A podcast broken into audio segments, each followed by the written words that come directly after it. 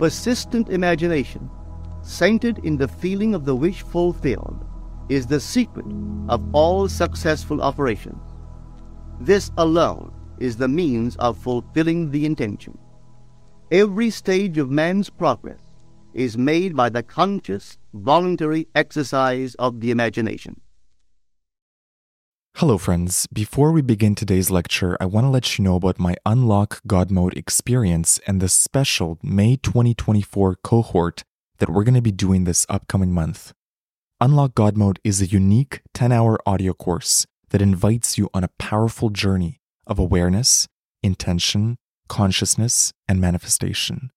Inside the course, you'll be taught powerful tools and manifestation frameworks to help you unlock the next level of your reality, uplevel your creation skills, deepen your relationship with yourself, and develop a limitless mind, and also tap into absolute faith and trust in the divine. We are about to begin the May 2024 Unlock God Mode cohort. So, for anyone who joins Unlock God Mode this week, you will be added to the May 2024 group coaching calls. These are bonus weekly group calls with me and other members of the group, and I'll only be doing them this May. Also, as a bonus, for those that join this week, you'll receive a one on one personal coaching call with me to help you with any challenges or goals that you have. So head over to unlockgodmode.xyz or use the link in the show notes to lock in your spot in the Unlock God Mode experience. For those that join, this will be an extraordinary, life changing, transformative experience for you, and I'm so excited to have you in the group. I hope to see you inside the course, and now enjoy this episode.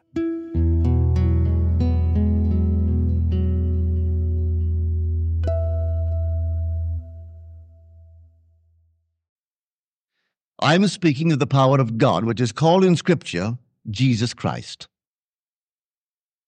Paul defines Christ as the power of God and the wisdom of God. Here we find wisdom and power exalted and personalized as God's companion in the creation of the world. That power is your own wonderful human imagination. That's the power of God. That is Christ. As far as I am concerned, that is Jesus Christ of the Scriptures. Now, tonight, we're talking just about this power.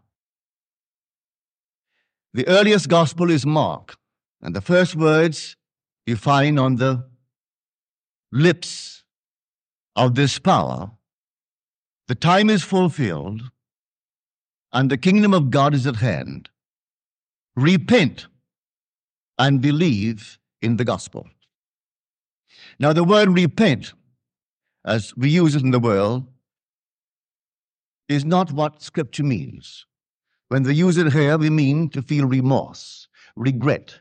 That has nothing to do with the word repent. It's the Greek metanoia, a radical but radical change of attitude a radical change of mind. Can I see an objective? And then everything tells me that, well, I can't realize it. Or do I have the power to realize an objective? I tell you, we have. We have the power. For what is the deeper meaning of power but effectiveness in achieving one's purpose in life? Well, so I have a purpose. Do I have the power? I tell everyone, yes. You can imagine the end, can't you? Can you imagine what it would be like if it were true? Can you feel what it would be like if it were true? Well, then that's the power. Now, can you be persistent in it? Can you remain faithful to that end as though it were true? Now, I don't care what the objective is, you have the power to achieve it if you know this power is the power of Christ. For all things are possible to him He's personified in Scripture. Let us go back and see how they first personify him. You'll read it in the eighth chapter of the book of Proverbs, the 22nd verse through to the end, the 36th verse. And these are the words God possessed me in the beginning of his way, the very first of his acts of old. One translation has it, he created me, but that's not a good translation. I can't say I create my capacity to think. I can develop it, but it was with me in the beginning. I can say that I created my capacity to imagine. It was with me. I may not imagine correctly, but it was with me. So God possessed me in the beginning of his way, the very first of his acts of old. Before he brought forth the universe, before he laid out the foundations of the earth, I was beside him like a little child. I was daily his delight, rejoicing before him always, delighting in his inhabited world. Now, my sons, listen to me. He who finds me finds life and obtains favor from the Lord. But he who misses me injures himself. All who hate me love death. You'll read these words in the eighth of Proverbs. Here he's personalized as a little child. God's companion in the creation of the world. When you read it, it doesn't make sense. But I tell you from my own personal experience, having practiced the art of repentance and having experienced the birth from above with the little child, I know exactly what the prophet meant when he was inspired to write those words. One day you will encounter this creative power in you, personified as a little child. The whole vast world has completely misunderstood it and think it's a little child wrapped in swaddling clothes that was found by the shepherds 2,000 years ago. That's a sign of the birth in man of the creative power of God. So God is actually bringing forth his creative power in man. And when it's brought to birth in man, pardon me, so that man actually becomes part of the creative power of the universe, the sign of his birth, the sign of his awareness of it, is that of a little child. So here, I was like him. I was beside him like a little child when he brought forth the universe. So in everyone, in bringing me forth as part of the creative power of the universe, then the sign of my arriving at that point is symbolized in that of a little child. when I find the child, I have found life. Now I have life in myself. I am no longer an animated body, I am a life giving spirit. If I miss it, I injure myself. All who hate me love death. Now, this world is the world of death. So you tell the story to the world, and the majority would rather have the building across the street or this building, something to them that is secure, than to know, pardon me, of a power Take the building away, destroy the building, but leave me the power to recreate it. Don't take from me the creative power, but take all the things I create. But the world would rather have the things created than the power to create. And so those who hate me, they love death.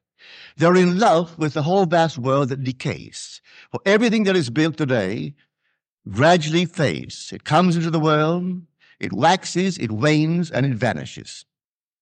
But leave me the power to bring anything into this world and take from me, if you will, anything that I bring into the world. But don't take from me the creative power that I may actually create anything in this world. Now, what does he mean by repentance? It means this it tests the individual's ability to enter into and partake of the nature of the opposite. I see someone and they are, well, they're behind the eight ball financially. They have to pay rent. They have to buy clothes, feed themselves, and maybe they have obligations to society. Others to feed, others to clothe. They may be a father, a mother. And I meet them and they are not employed. Now it tests my ability to put them into the state where they are gainfully employed.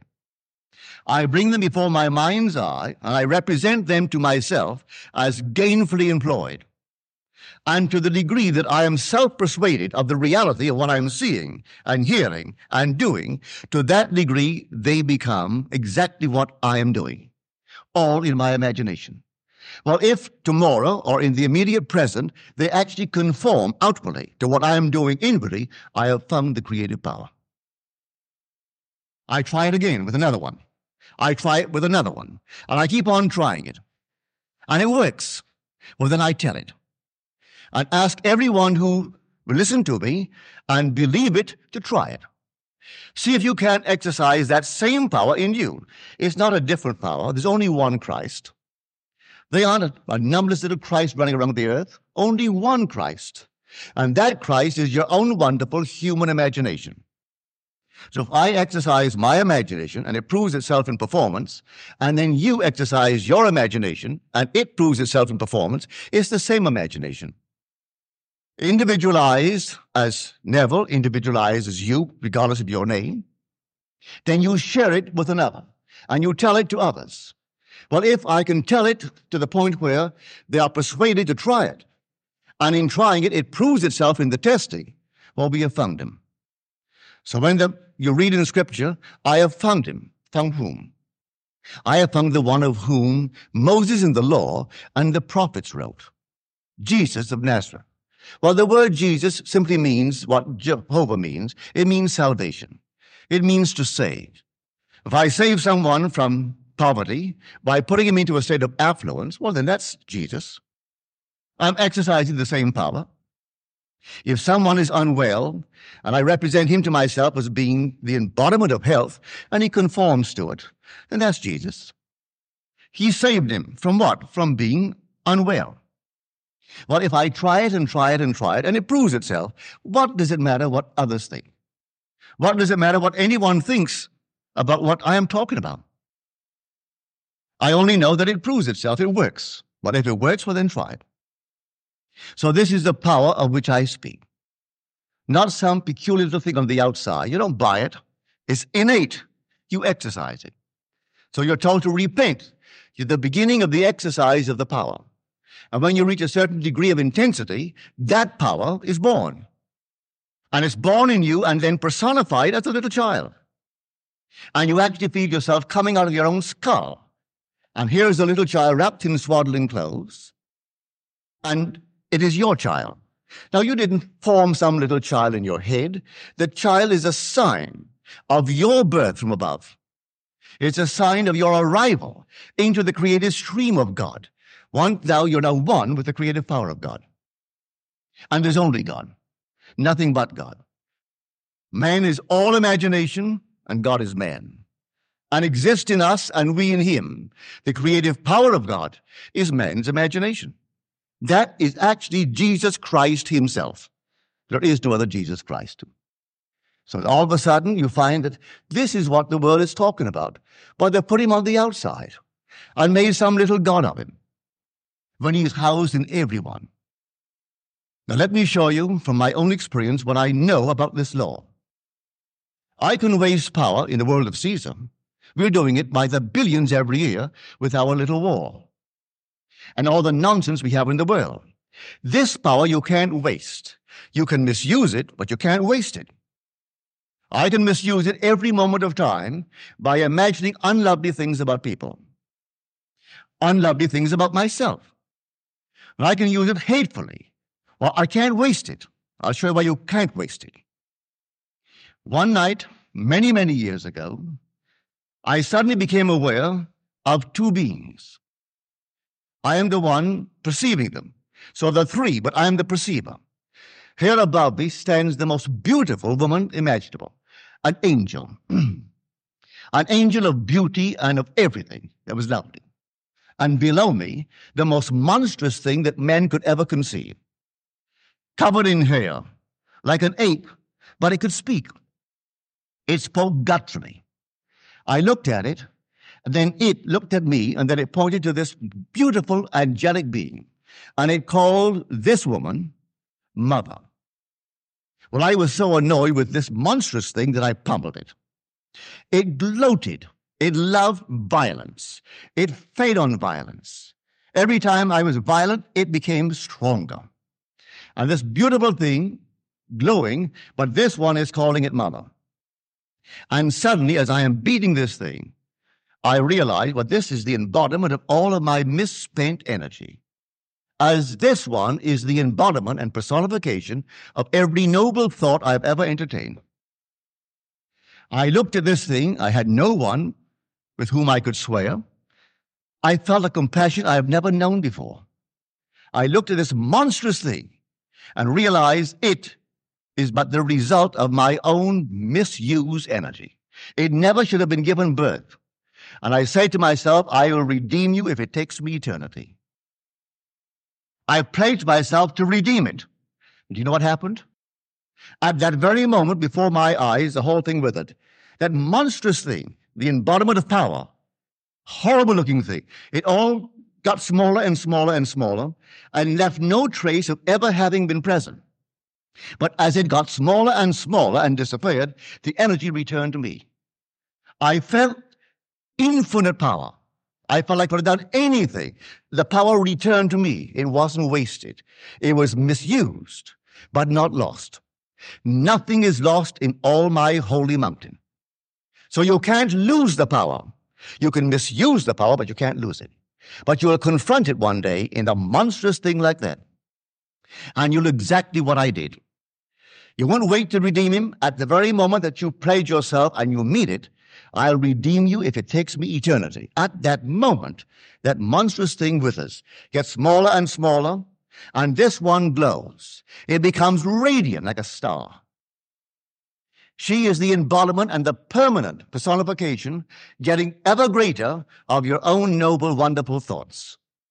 Every lovely act of yours feeds her. Every ignoble act of yours feeds him. And they walk with you. This one whispers the lovely things, encouraging you to be noble. And this one whispers the violent things.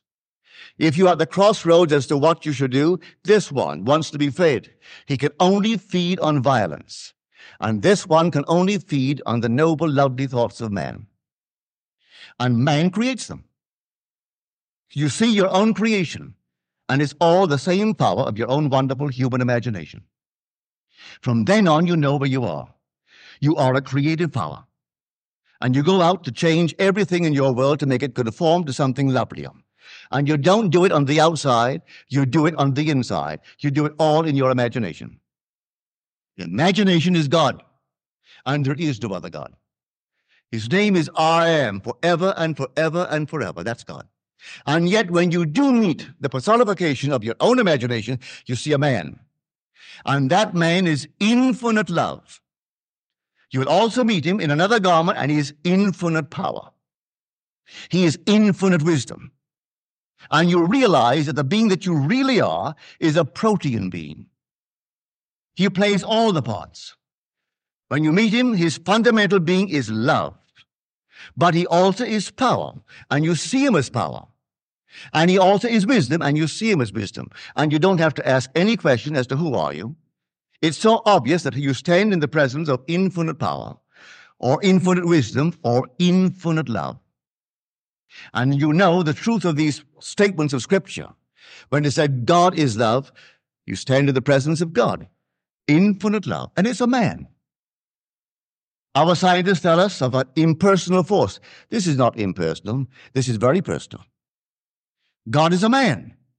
You are a man. God is no more. Your own humanity learn to adore. For everything here is God. And God being man, his every attribute is personified. So when you meet God as power, it's man. Meet him as wisdom, it's man. Meet him as love, it's man. So I tell you, this power of which I speak is right here in your own wonderful human imagination. Don't turn to another. Don't turn to anything on the outside. It's all within. The kingdom of heaven is within you. And God is in his heaven. If I turn within, where I turn? I turn to my own wonderful human imagination. And then I imagine what I want as real in my world and persuade myself that it's true. To the degree that I am self persuaded, it becomes true. It actually clothes itself in what the world calls reality. But the reality is not the visible thing they see. The reality is the unseen state, which I've imagined. You take the oath, cut it down, It renews itself by the invisible state.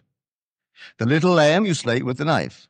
But the reality of that lamb, that form that is forever, is unseen by man. So here in this wonderful world of ours, you have the power. You don't need financial power. That won't do it. You can't buy hell. You can't buy respect, or you could buy it for a little while, but they don't really respect you. Let the money go and they don't respect you. You don't need anything in the world of Caesar to buy what you want. Come, you're told, buy it without price, without money. When you say buy it without price, well, then you see it's not Caesar's coin that you use. You use your own wonderful human imagination. I'll give you this story. A friend of mine down south, he went to this barber shop. There were four barbers. He went to the boss barber first, and after about three visits, the barber couldn't take him this day, and he took the fourth one, the last year. He rather liked the way this man cut his hair. He got talking to him. And he realized the man loved barbering. He loved it. That's all my friend needed. You really love it? He said, I just love it. I wouldn't do anything else but cut hair. I just love it. And this is what my friend did. He imagined that man, the head of the shop. Didn't consult him, didn't consult the boss barber, didn't consult anyone. Just this one. He liked him. He imagined that he was the head of not this shop, but a shop. Six weeks later, the barber decided, the owner, to unload the shop. How he raised the money, my friend never told me, but he bought the shop and moved from the fourth man, the low man of the totem pole, to the boss barber. In the last year, this one so loves it, he came here to the city. About two months ago, there was some meeting here, a contest among barbers. He brought two of his barbers with him. One was committed, couldn't come that day. He brought two. They took back, out of five prizes, they took back four. He won two, a first and a second, and two of his barbers won two seconds. He just entered another contest of the entire region, that is the seven western states, and he won it, plus a thousand dollars. The big plaque is now on his wall. All because of my friend's use of imagination. This man has a terrific control of this power. He's an advertising agent. About, I would say, the early part of this year, his boss said to him, This is our best account, and I don't want to lose it. But you know, the industry today is on the skids. And we must do something to pull it up. Well, he sat down. He said, Now, if imagining creates reality, my only problem would be to face these men who believe themselves so wise and persuade them to let me go all out with my campaign from the premise that is already an accomplished fact. I can advertise that this thing is possible. I've got to say it has been tried and proven in my ads. He worked out the entire thing. When these 20 men, all multimillionaires, for this is one of the huge industries of the world, this is an international industry, when he worked the entire thing out and presented it to these 20 men on the board, they thought themselves above all this. They were ethically above all things. Their moral code would not allow it. But my friend persuaded them that this is how a law operates, that imagining creates reality. So if you want something created, leave it to me. I will take your desire. I'll make it something that is already a fact. You voice it the first quarter of this year, that industry not only arrested the motion down, turned it around, and their profits, not their gross, their profits the first quarter of this year was $75 million more than the first quarter of last year. 75 million more. I'm speaking of a net profit. Now, these wise men with their wonderful ethical codes, they allow it. They saw the money in the bank. They saw all these things, and their so-called ethical moral codes went through the window because they saw another principle which they did not know. His competitor, I saw the letter, his competitor in the advertising field wrote the boss, my friend's boss. He said, You know, I take my hat off to you. You use the principle that we have always used in our work, which was a darn lie. He never did it at all. He said, I know exactly what you did. He's trying to fish him out to find out what he's doing. And in this letter, he makes the claim that he actually knew and have always used it. And no one can work for our concern unless he's aware of this principle and lives by it. We aren't concerned about his religious background. He could be a Catholic, Protestant, Jew, or an atheist. But he has to live by this principle. When I saw that letter, the man was fishing. Just fishing to get the one who really conceived it to come forward and tell him what he did. Well, here is the same one in the barber shop. He goes there every Saturday morning by appointment, and the boss barber waits for it right on the dot. Every Saturday, he is right there for this chap. He loves him, and he took him from the low man on the totem pole and pushed him right up. He realized the man likes cutting hair. That's what he likes. He just loves it. All right, then be the best. If you like it, be the very best in the trade. Tell me what you want. Maybe you want to be a wife. Some uh, keeping a home. What's wrong with that? My mother never went to work. She just had 10 children and lives at home with her full complement of servants. My sister has never worked, so she lives at home with her servants. My wife worked until I could afford to keep her. Then when I could afford to keep her, then I said, no, you stop. So she stopped.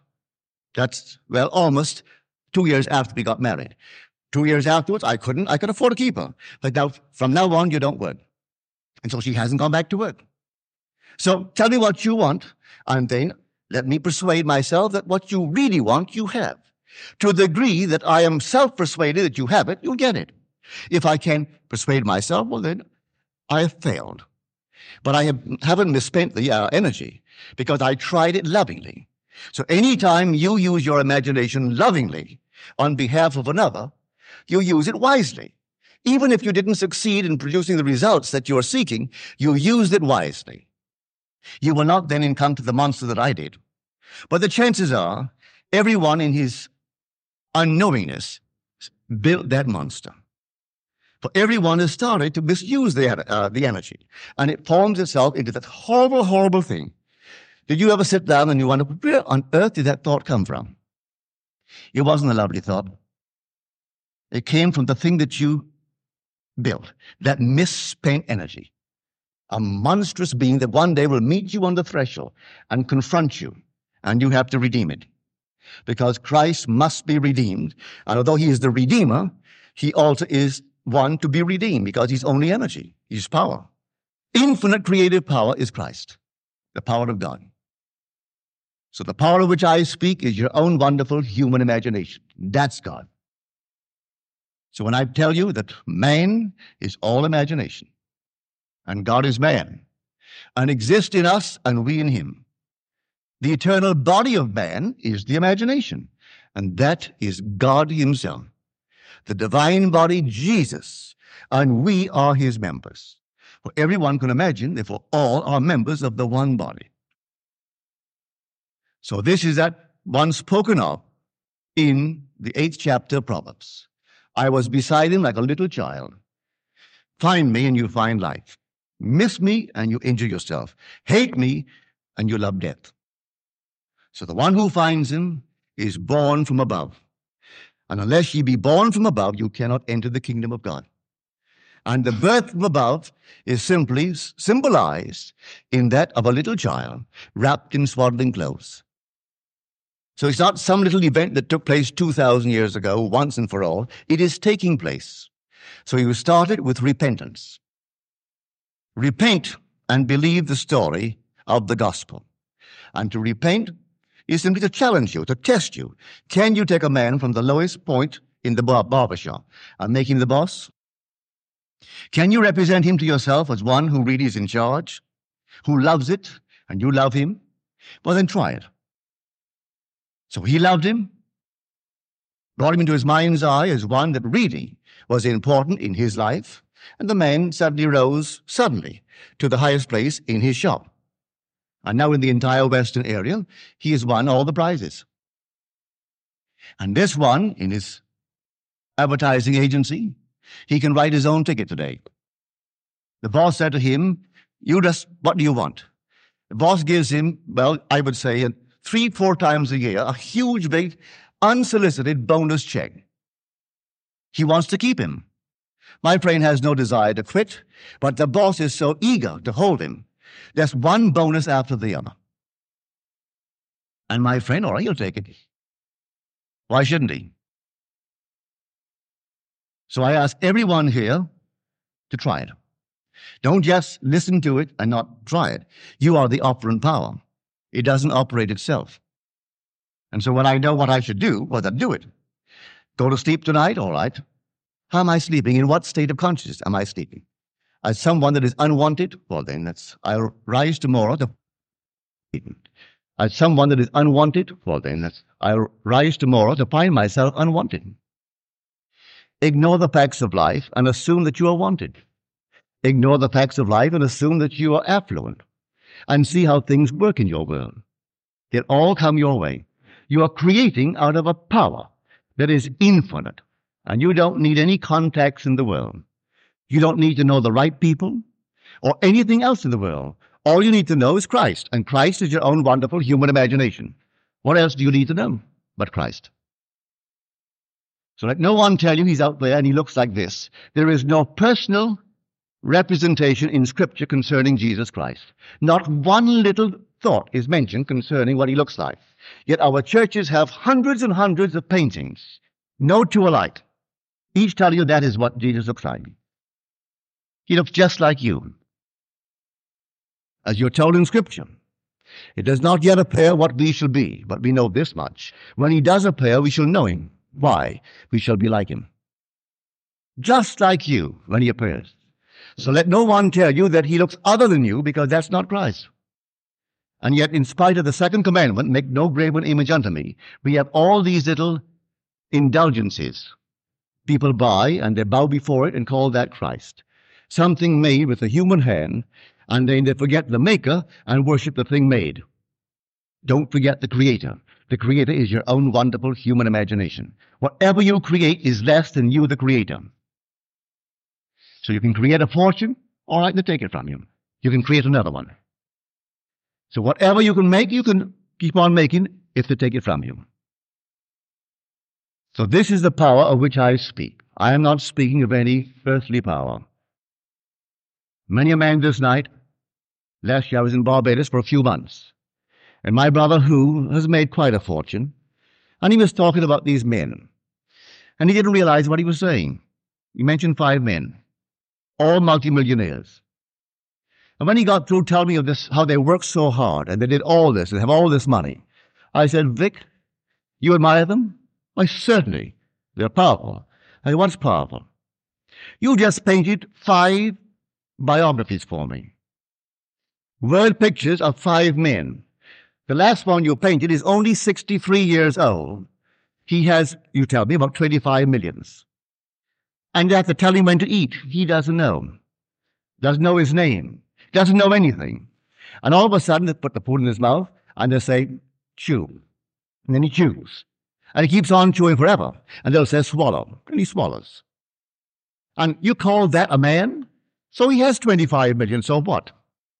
and the others. So they gave all their time for making money, just making things. And every one you have mentioned and is fine for me, well, I wouldn't, I wouldn't put anyone, my worst enemy if I had one, in his place.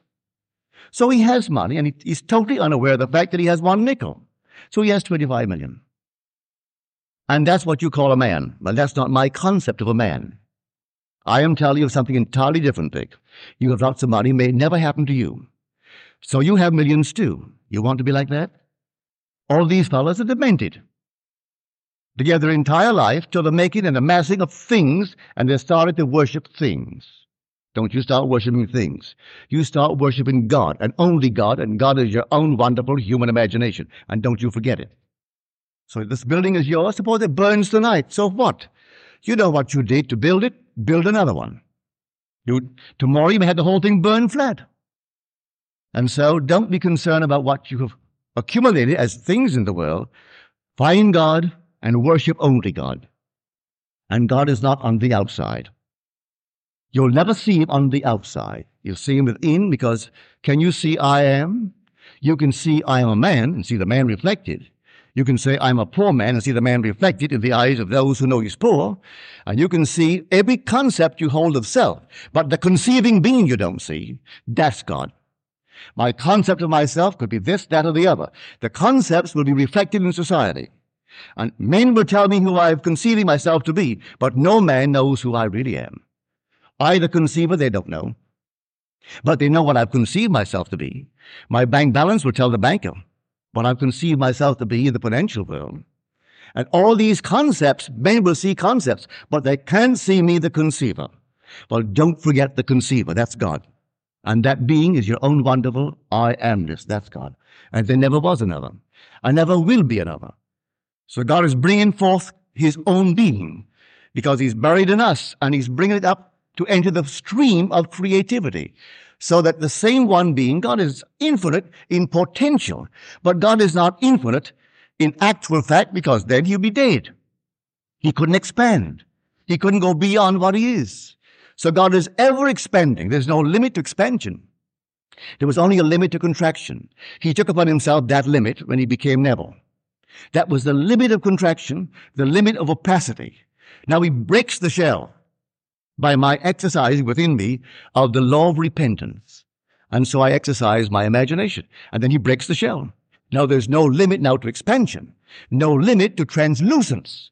There was only a limit he placed upon himself, which was the limit of depth, which is opacity and contraction. So God is infinite in potential. And everyone here is going to join that wonderful stream of creativity and be one with God. Now, when you hear it, don't just hear it and forget it. Try it. Put it to the extreme test. And then tell another.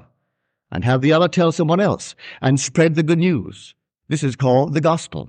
Or the word gospel simply means good news. It's the good news about God. How God became man, that man may become God. Well, if God's name is I am, and I know I say I am, it's the core of my being. I can say I'm sick, but I can get over sickness, but I can't get over being I am.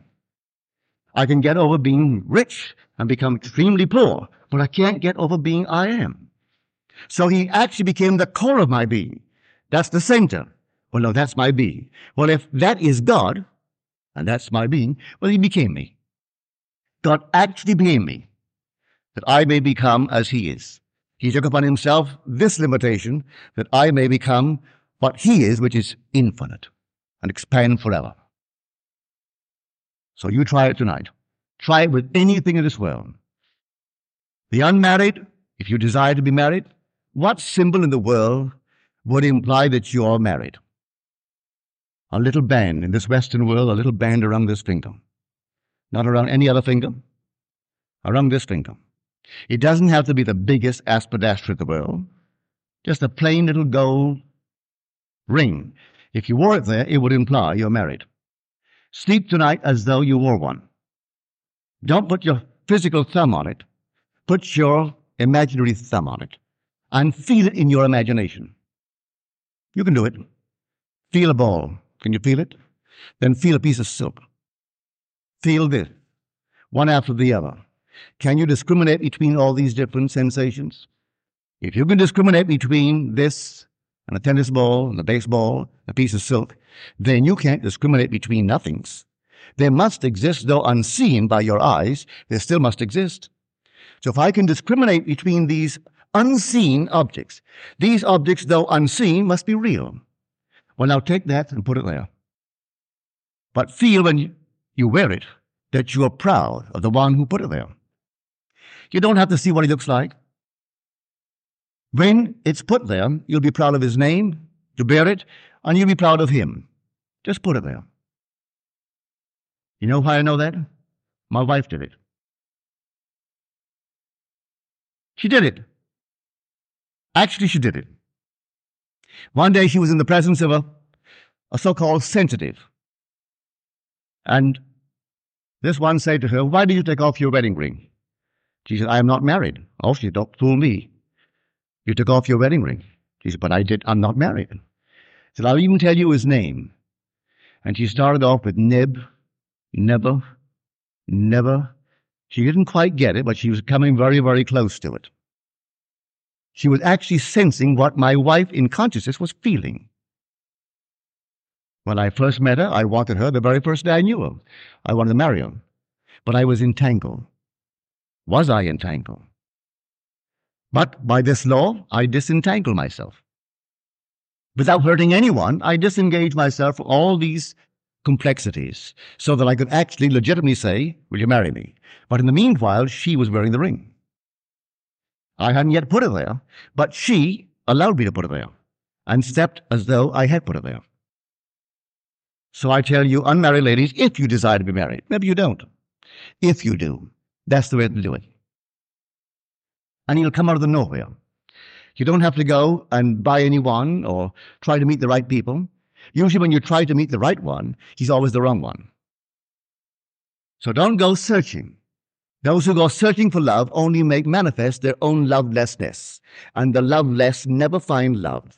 Only the loving find love, and they never have to seek for it. So you fall in love, you don't have to seek for it. You draw them. They come to you. So here, this is the power of which I speak. The power of the universe, the power that created and sustains the universe, is resident in you as your own wonderful human imagination. That's God. Don't forget it. I know it's difficult when man has been trained to believe in an external God. And he goes to church and gets on his knees and he prays to an external God. And he goes home at night. Maybe he does say his prayers and he gets down on his knees and he prays to an external God. All right, maybe that's a nice thing for someone to do. But I tell you, he isn't out there at all. You won't be criticized for it, but he's within you. Very personal, may I tell you? He is very, very personal and within you. When you're told in Scripture, of the rock that begot us, we are unmindful. And that seems to be all a figure of speech on how true that thing is. One night, sitting in the silence, rather it was an afternoon, I was thinking of nothing in particular, and suddenly before my eyes came this quartz, an enormous quartz. As I looked at it, it fragmented itself, broke into numberless little pieces, and then it reassembled itself. As it reassembled itself, it was not into a quartz, but into a man, seated in the lotus posture. I'm looking at this man, all seated now, perfect man. As I looked at him, I'm looking at myself. Here I am, the perceiver, observing myself, seated in the lotus posture, this deep, deep meditation. And as I became aware that I'm looking at myself, it began to glow. And it glowed and glowed and glowed. When it reached the intensity of luminosity, it exploded. And then I returned to this level. Where did I see him? Within me. That being is meditating this. This is but a projection of itself in the world. And when he wakes within me, completely wakes, I am he. God actually became me, that I may become God. And he has put me through all the paces, allowing me to make all the mistakes to make a monster like the thing that I talked, talked about earlier. I made that, and I made a lovely one. And he allows it in his meditation. He is the dreamer in me. And he's dreaming this, and dreaming everything that I dream in this world. And when he awakes, this will cease to be, and I am He, and He is God. So I tell you, go out and try it. Begin tonight. I make you this promise if you try it faithfully, you will not fail. Are there are any questions, please?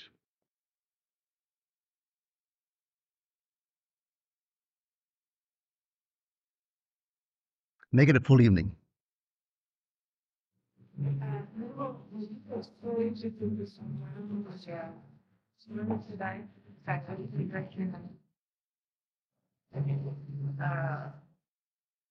I am taking really out of my belief. I want to be sure that. I have taken two nations unto my bosom. well, Scripture tell, tells us, in fact, our present law in the world of Caesar is based upon it. The testimony of one is not acceptable in court. There must be two witnesses. We have an external witness in the form of Scripture, the written word. Man is the living word, and he has to duplicate it. All the stories of Scripture he must experience. So when he actually experiences Scripture, there are two witnesses his inner testimony of the Father and the outer testimony of the written word. So we speak of the two in the 11th chapter of Revelations, my two witnesses. If two different persons agree in testimony, it's conclusive. If one comes and swears, even though it's true, it's not acceptable in court. He may be telling the truth, but there must be a second to confirm it. No, God's witness is the Bible. That's the witness. Is it literally true? I tell you from experience, it's literally true. But it's not secular history. It's supernatural history. So when you experience it, you will experience this in a remote region of the soul. It will duplicate the written history, which is supernatural history, salvation history. Why, certainly, my dear, you would you wouldn't be here. You wouldn't be here were you not hungry to experience God. The world isn't hungry enough for it. You're told, I will send a famine upon the world. It will not be a hunger for bread or a thirst for water, but for the hearing of the word of God. And when you have that kind of a hunger, only an experience of God can satisfy the hunger. All the money in the world couldn't satisfy it.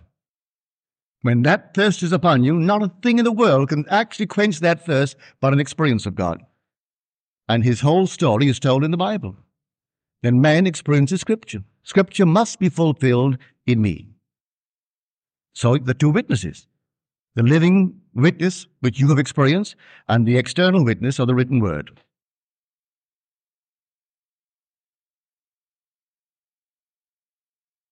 Any other questions, please?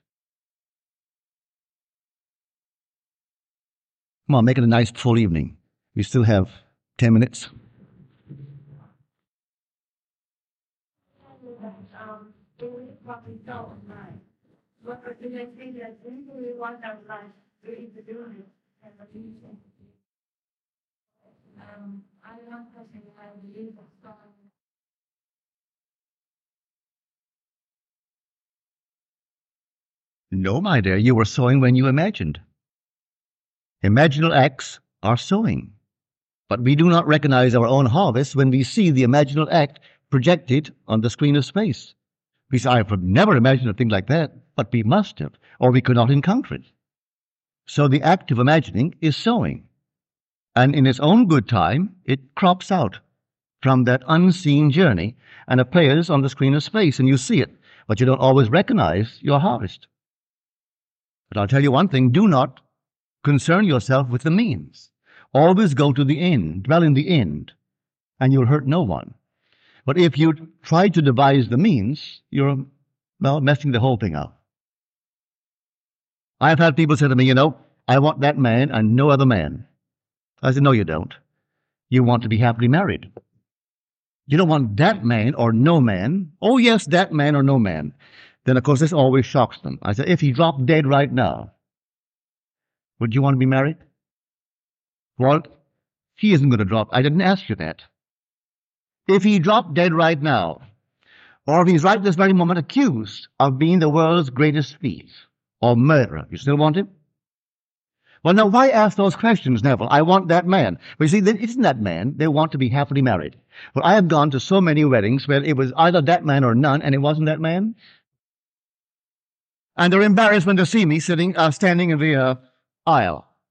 Because it had to be that man or no man, and here it isn't that man at all.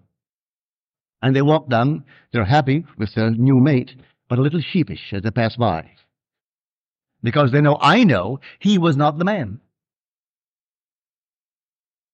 You want to be happily married. All right, go to the end. You're happily married. Then let him come. Clothed in all that it takes to be happy in your world. He doesn't have to be some matinee idol. What's their so-called world? They divorce one after the other anyway. So what did that do to the girl? Or she to him? So that's not what you really want. You want something that's a man. When he comes home, the house is full. When he comes home and you want there, the house is empty. I know that that's what I would like, and I have that. If I come home and Bill is not home, I feel, even I have friends at home. I may have a party going on, a cocktail party. Ten people, twelve. Where's Bill? Well, she isn't here. You know, the whole thing is empty until she comes. And if she goes out and she says, I'll be back at five, and she isn't five, she's back at six. Well, between five and six, I am not myself. Where is she? Everyone should have that sort of relationship, that the house is empty when the maid isn't there. Male or female. If I could come home and it didn't matter whether she was there or not, what on earth am I doing being married? If she isn't there, and it makes no difference to me whether she's or not, but then that's not marriage. The house must be empty when she isn't there or you aren't there. If I knew in her heart that I could go and come when I wanted, and she wasn't concerned, well, that's not my wife. I know I've got to depart someday and leave her behind me, or she goes and leaves me behind. That I know is inevitable. But while we are together, I want it to be so that the house is empty if the other one isn't there. And I'm selfish enough to want her to feel the same way. Any other questions, please? After you, uh, you imagine that for a long time, when something's happened or uh, it's created, uh, where you think it, you just it's from your mind. Not having to go into the actual act of imagine. It, as concrete uh, knowing that it already has been created by my thought. Is it as concrete as going through the ritual of creating imagery in my mind? Just as concrete. Man creates unwittingly just as well as he does wittingly. But in this world of ours, we should learn to create consciously. But I can't deny that the un- so-called unconscious creation is just as effective. We walk the earth and we see a headline. We don't know the people involved and we react. That reaction felt intensely was a creative act on our part. And we don't know the people at all. And so, if you do it wittingly or unwittingly, it's still creative. Therefore, become aware of what you're doing. Or I can say to everyone, become more and more aware, so that at all times you are selective. You and I will not go into a store and say, give me a tie. He's selective. I said, don't you bring me three ties. Let me see some ties. Fifty ties, a hundred ties. And I pick up one. Maybe I pick up two. I don't go in and say, give me a suit. Let me see some suit lengths. And from maybe a, a dozen or more, I select one. Texture, color, what I think I need in my wardrobe to augment the wardrobe. So I pick it out, and then he makes it for me. So I don't let him tell me what I should want. And neither one more effective. No, just effective. All day long, people are reaping the most horrible thing in the world, and it all is what they planted unwittingly. They sit down in New York City, they buy the little paper, the news. From beginning to end, is the biggest paper in our country. It has a daily circulation of over two and a half million. I think the Sunday circulation is about five million. It's a little tabloid, and not one word in it is anything but negative. Who murdered whom, who is raping whom, who's living with whose wife, and all this is all in the, and they love it. And of course, their little lives are drab anyway, so it's sort of vicarious. And they fatten themselves with all this nonsense as they go to their job. One solid hour they're reading it. Well, when things happen in their world and continue to happen of an unnatural, I mean, uh, abnormal manner, they don't realize they're doing it. The whole thing is done by them. They're fattening on it. No discrimination at all. And there are people who go into a, uh, it's like going into the restaurant and saying, what does the chef want to get rid of today? Same thing. And he said, oh, we have too much of the stew. We had it for four days. Can't sell it. And that's what we want to unload call it by a different name today, and unload it. But I don't go for that. Give me the menu. A friend of mine taught me this lesson once. We went into a restaurant, and the waiter was uh, very, very careless, and he spilled a little bit of the soup. And my friend called him over. He said, "Tell me, uh, is this charity?" Well, the waiter was flabbergasted. He said, "I'm asking a very simple question. Is this charity?" And he said, What do you mean, sir? He said, Do I pay for it? He said, Why, certainly, sir. He said, Take it back and bring me a nice, clean plate and unspilled soup. The man took it back and brought him a nice, clean plate and unspilled soup. If it's charity, leave it here. I can't complain. But if I'm paying for it, you take it back. Well, that is a lesson we should all learn. Too many careless things go on and no one jacks them up.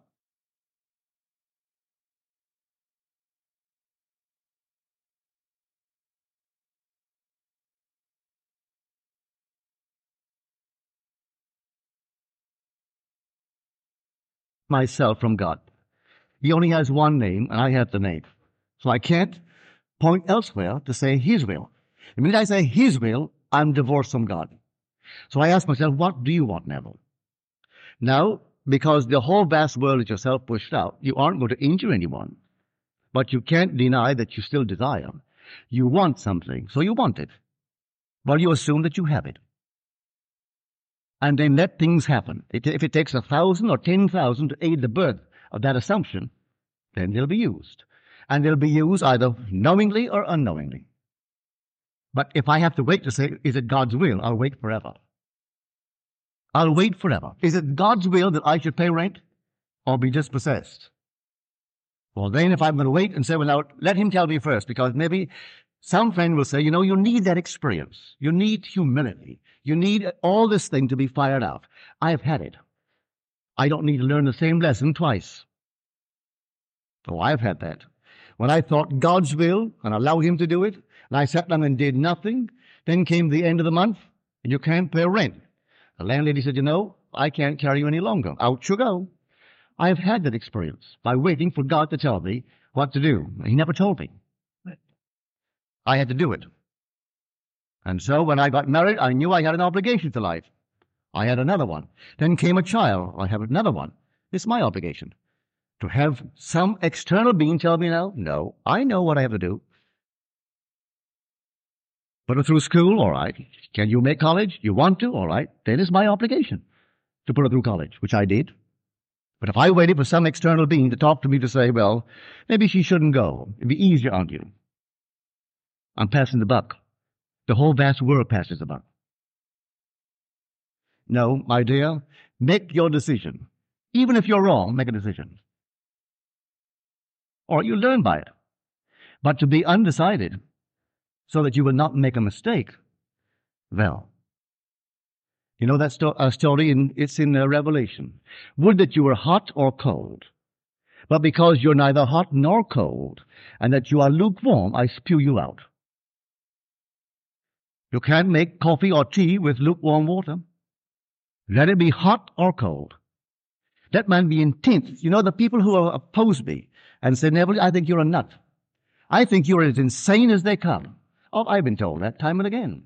Those who really oppose me become my best students. But those who come and say, oh, I think you're wonderful. First time they hear you, I think you're wonderful. Never come back. But those who say, I think that man is insane. I've had them. I, in 49th Street in New York City, I came on two ladies. One lady was showing the other tongue friend all about New York City. And a big picture of mine was in the window with my books. And one said, you know who he is? And she said, no. But he is the mad mystic of 48th Street. Oh, you've got to go and hear him. You've got to go and hear him. He's as mad as a hatter. We all go to hear him because he's so mad. It's fun, she said. It's fun. Go and sit down, cost you nothing. In those days, it was all a voluntary effort on their part. And so a thousand people would come three times a week to hear the mad mystic of 48th Street. But those who heard and thought, no, he really is insane, and they would challenge me from the platform and from the audience, they became good students. Those like the ones on the street who just said, we're the mad mystic, go and have fun, they never became students. They loved their little icons, and they prayed to the little icon. He never answered them, but nevertheless they prayed anyway, in hope.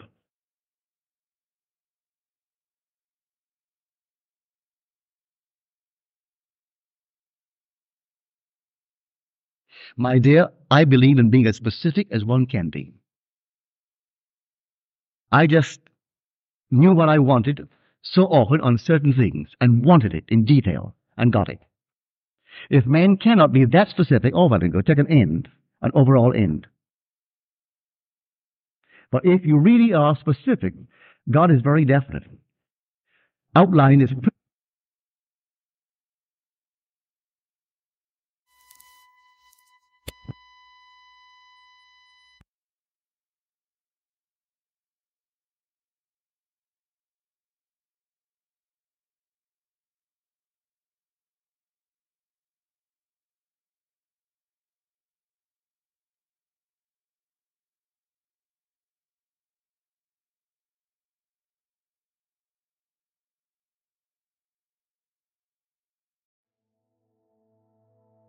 You've been listening to the Manifest with Neville Goddard podcast. I hope you enjoyed this episode. Please follow the podcast on Spotify and Apple to receive future lectures. And visit NevilleDaily.com to join the free Neville Goddard newsletter. And if you have a moment, please rate the podcast. Before you go, I want to ask you a question. Are you ready to fundamentally transform your reality and upgrade your consciousness? If so, join the in depth immersive audio course Unlock God Mode, a guide to upgrade your consciousness to greater wealth, love, and success. This course is an in depth exploration of your reality, a chance for you to get 30 mental upgrades, one lesson a day for 30 days that will shift your reality, upgrade your consciousness, dissolve limiting beliefs, and unlock the God mode of your personal reality. Each lesson is 15 to 30 minutes long and will guide you day by day on how to implement and test your creative power. If you're someone who wants to see real world results with manifestation and the power of the mind, this course is designed for you. For a limited time, you can get a special discount by using the promo code GRATITUDE. Head over to unlockgodmode.xyz or use the link in the show notes. I hope you join me in this unique experience. Thank you for listening, and I'll see you in the next episode.